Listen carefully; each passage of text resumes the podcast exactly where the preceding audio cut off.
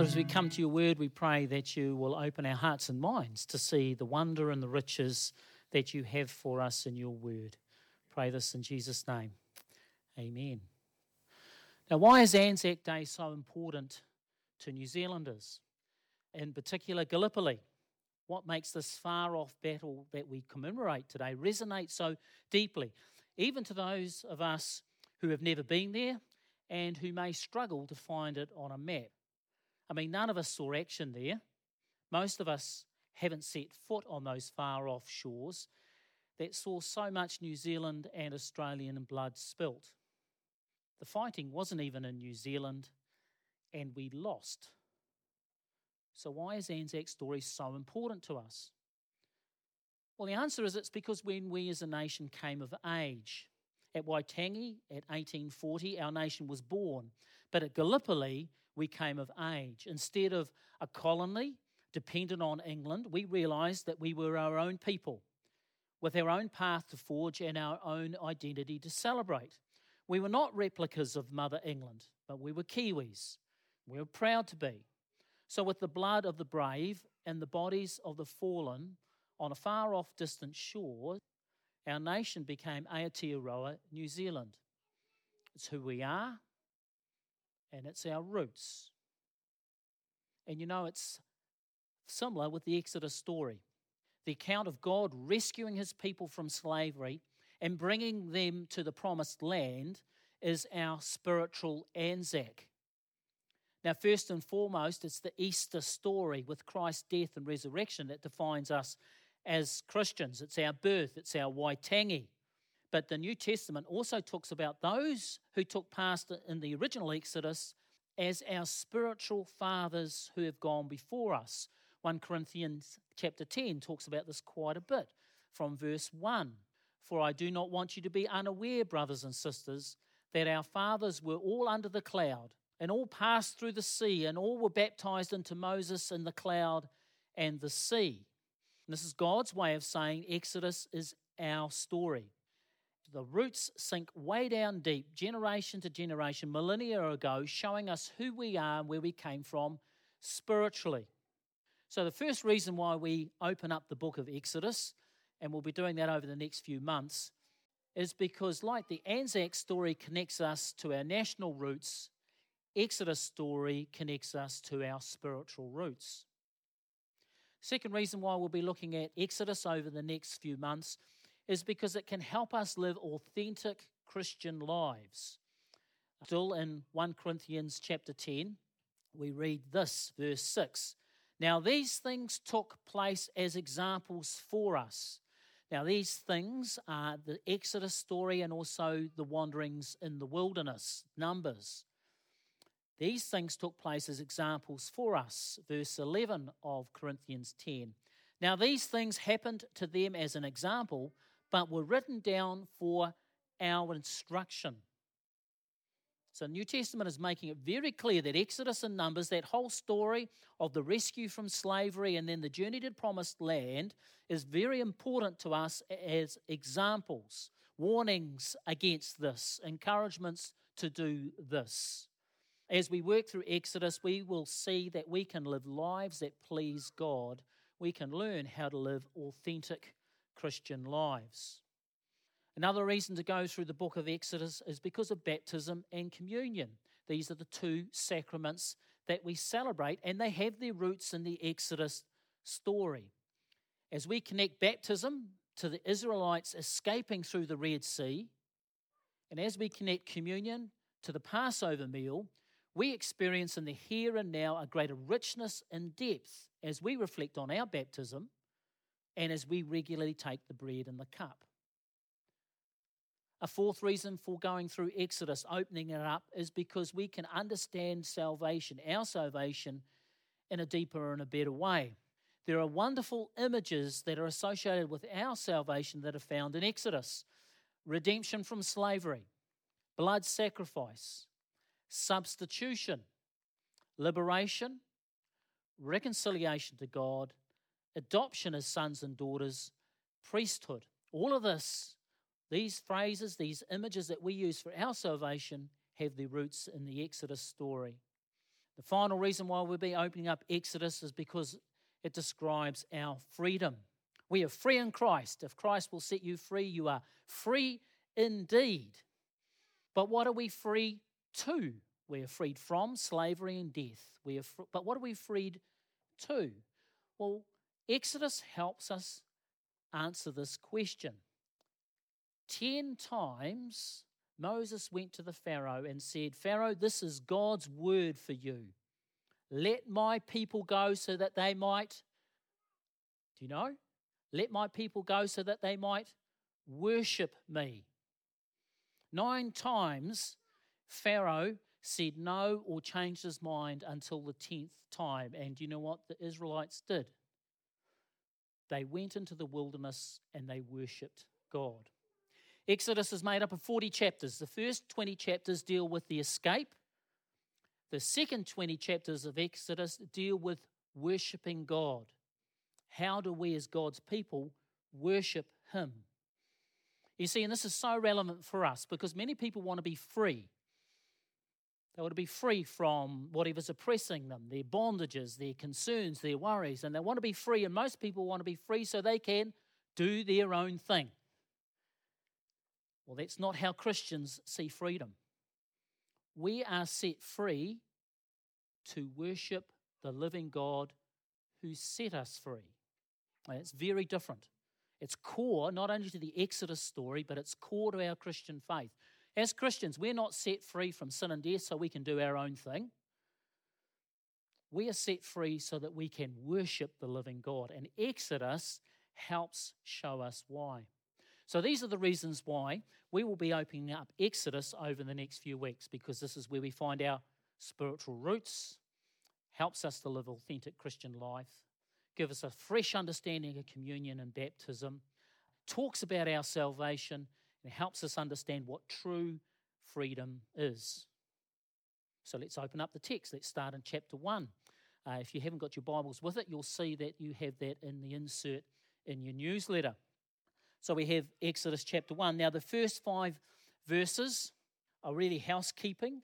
You are told, reminded of the 12 sons of Jacob, their names, and that they were all descended from Jacob and they were in Palestine until they were rescued.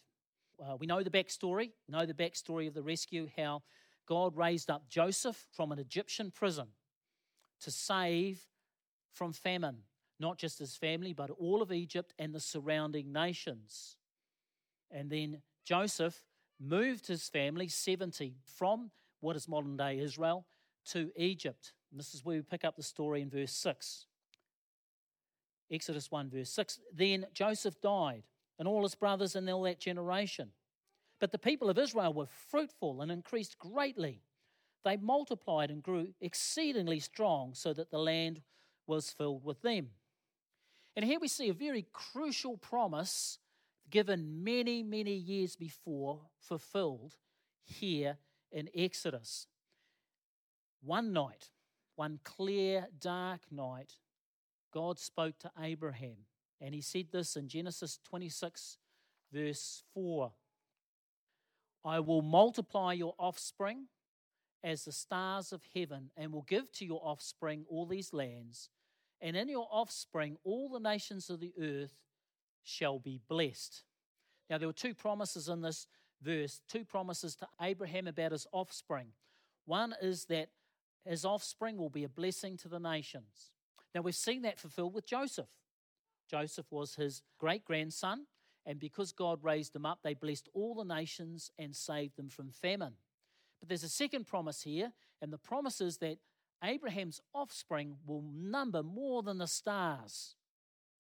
And this is what we see fulfilled from verse 6. Only 70 moved, extended family of 70 moved from Palestine and moved into Egypt. And now we see that they are multiplying exceedingly greatly. This is the fulfillment of this promise. And you think this bodes well, two promises fulfilled. But it doesn't things are going to get a lot worse before they get a lot better. And so we see this in verse 8. Now there arose a new king over Egypt who did not know Joseph. And he said to his people, Behold, the people of Israel are too many and too mighty for us. Come, let us deal shrewdly with them, lest they multiply, and if war breaks out, they join our enemies and fight against us and escape from the land. Therefore, they set taskmasters over them to afflict them with heavy burdens. They built for the Pharaoh store cities, Pithom and Ramses. So, what's happening here? Well, as the Israelites are increasing in numbers, the new Pharaoh starts to pay attention and he's worried. He discovers that this immigrant group not only are multiplying in great numbers, but their loyalty is uncertain. What will happen if war breaks out? They might choose to go to the other side and leave the country, become free. And on top of this, Pharaoh doesn't know or chooses to forget that many years earlier, Joseph rescued Egypt from famine. So, with no sense of gratitude at all, Pharaoh attempts to snuff out this risk. He will make the Hebrews to be forced laborers, he will make them into a slave nation. And as the cities of Pithom and Ramses are being built, Pharaoh believes he has it all under control. The threat is dealt with, he can relax. But no. Verse 12. But more they were oppressed, the more they multiplied and the more they spread abroad. And the Egyptians were in dread of the people of Israel. They were in dread. Numbers had skyrocketed. And it's not just Pharaoh now, but it's Pharaoh's people. The Egyptians are now in dread because of the numbers of this immigrant race. So we look into verse 13. What's his next step? So they ruthlessly made the people of Israel work as slaves. They made their lives bitter with hard service and mortar and brick and all kinds of work in the field. And all their work, they ruthlessly made them work as slaves. It's pretty grim, isn't it? But it's actually going to get significantly worse. Pharaoh's first plan was to work them ruthlessly, and he has two more wicked plans up his sleeve. Let's look at wicked plan number two in verse 15. Then the king of Egypt said to the Hebrew midwives, one of whom is named Shiphrah and the other Puah, When you serve as a midwife to the Hebrew woman and see them on the birth stool, if it is a son, you shall kill him. But if it is a daughter, she shall live. Infant side, isn't it? Infanticide.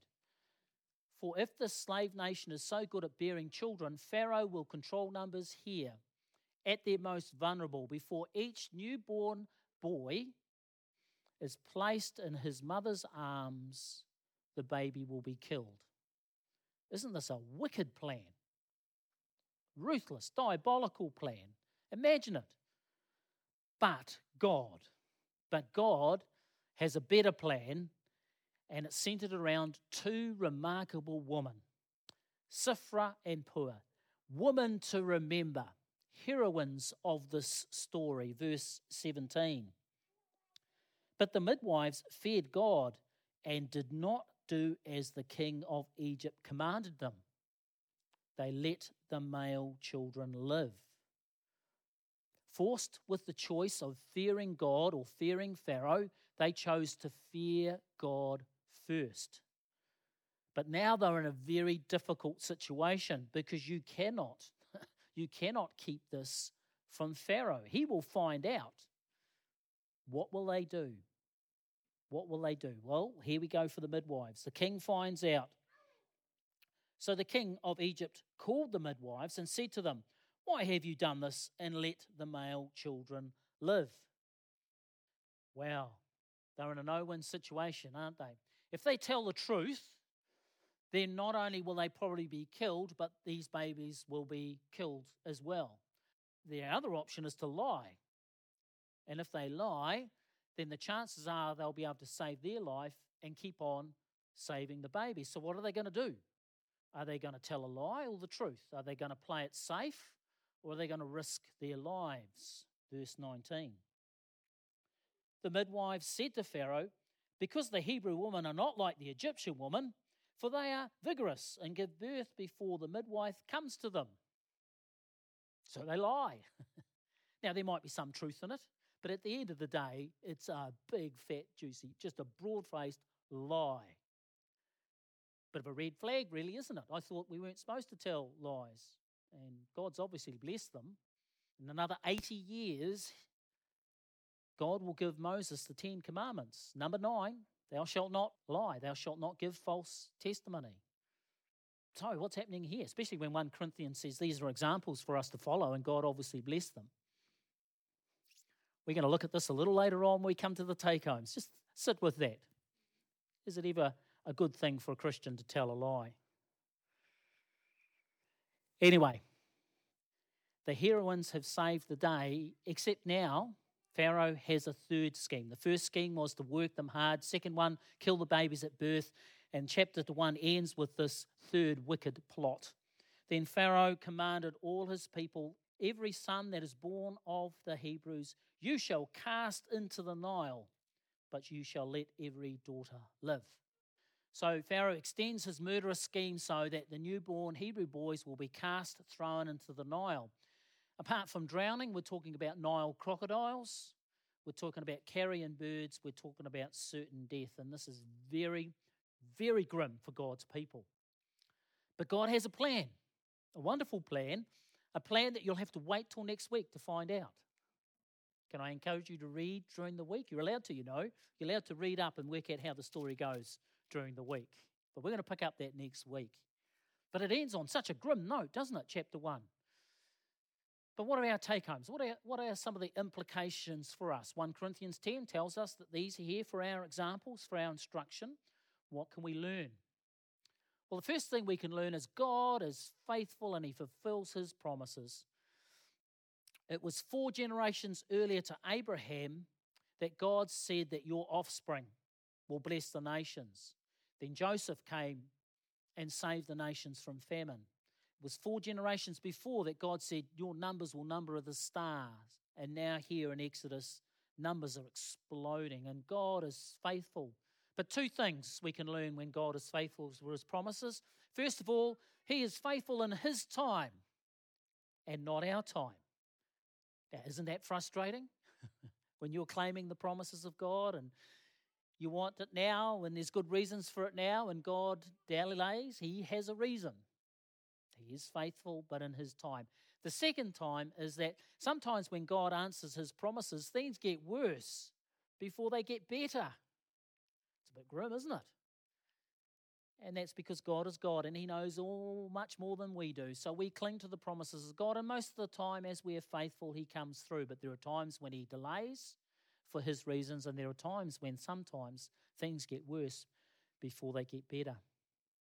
But this is the way that God works. And we think of that promise where Abraham was told that his offspring will bring bless the nations. That was only partially fulfilled with Joseph because Abraham's offspring would bless the nations in all fullness when Jesus came.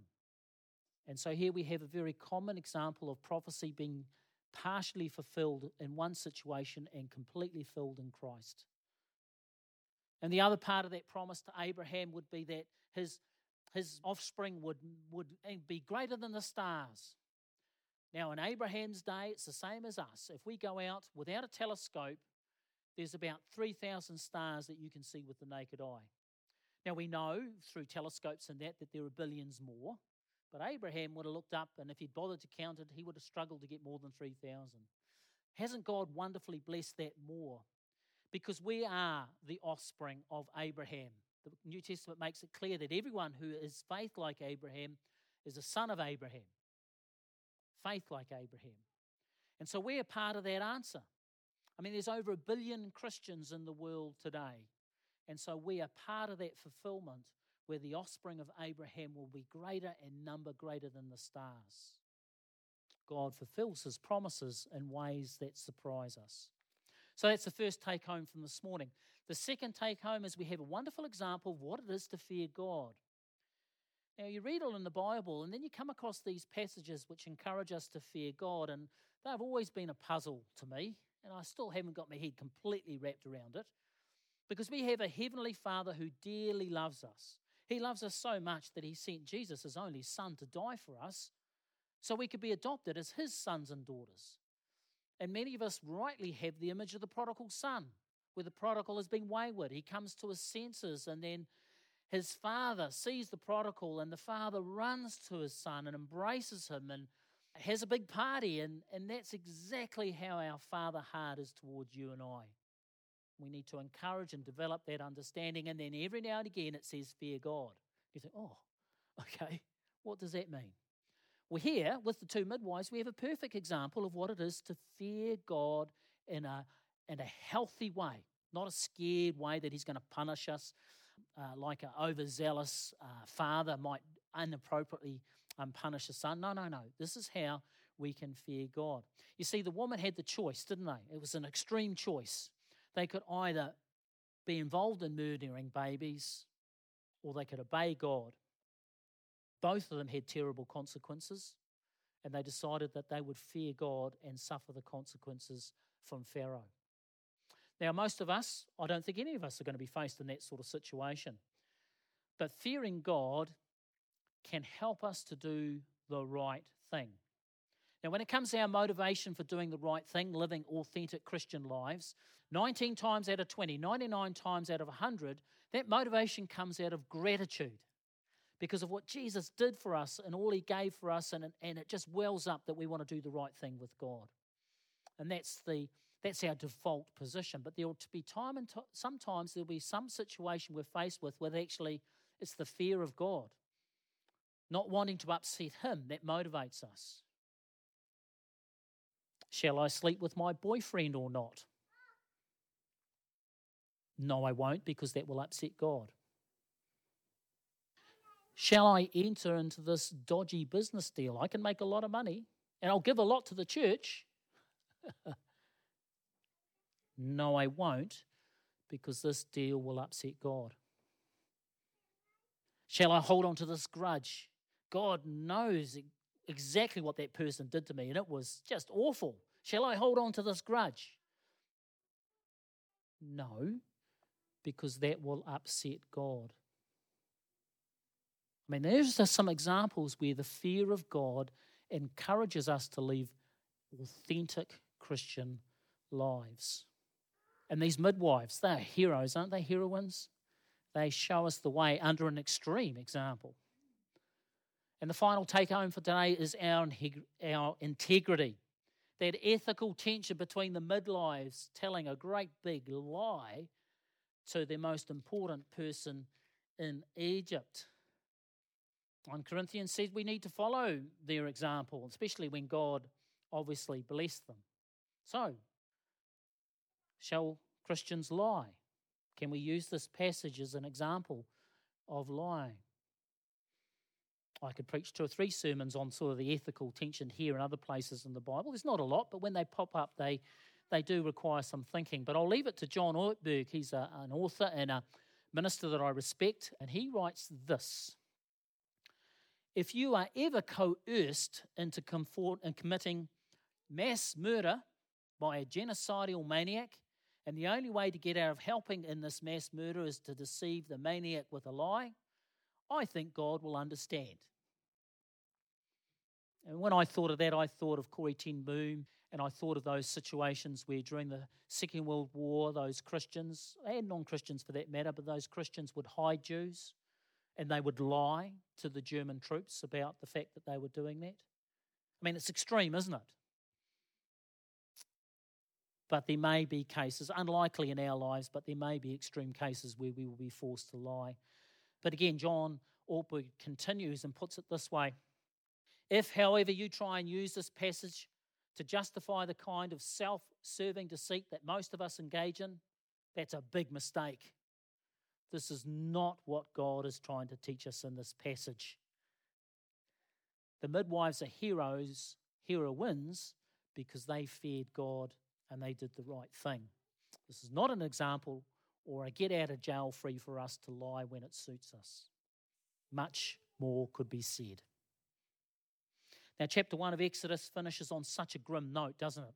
A royal edict to cast infant boys into the Nile. And we could call this the murder of the innocents. And in this, we are reminded of another king who ordered such a crime. Uh, do you know the king's name? Another king that ordered the murder of infant boys? Yeah, King Herod, don't we? We know it from the Nativity story, from the Gospel of Matthew. We pick this up in Matthew chapter 2, verse 16. Then Herod, when he saw that he had uh, been tricked by the wise men, became furious. And he sent and killed all the male children in Bethlehem and in all that region, those who were two years old or under.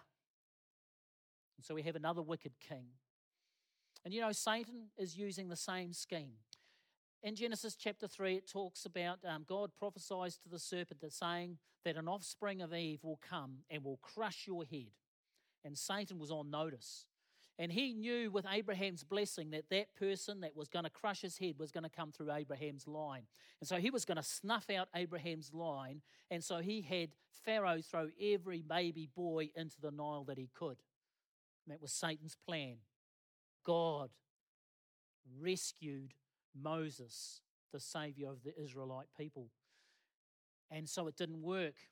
And Satan's not too imaginative. So when another offspring came through Mary, and he knew that this was the Messiah, he thought he'd do the same thing get all those baby boys killed and snuff out this one that was going to crush my head. And again, again, we see that God was one step ahead of Satan and the plan failed. In fact, with a bit of irony, where did Joseph and Mary escape to? to Egypt. Of irony there, isn't there? But anyway, Satan, without any imagination, tried the same trap, the same wicked scheme twice, and he failed twice because our God is a great and wonderful Savior. So here in Exodus, we see echoes moving forward to the coming of Jesus, and that that murder of the innocents was thwarted, and the Savior of God's people who would rescue them from slavery and move them into a position of worshiping God with all their heart was coming. Let's pray.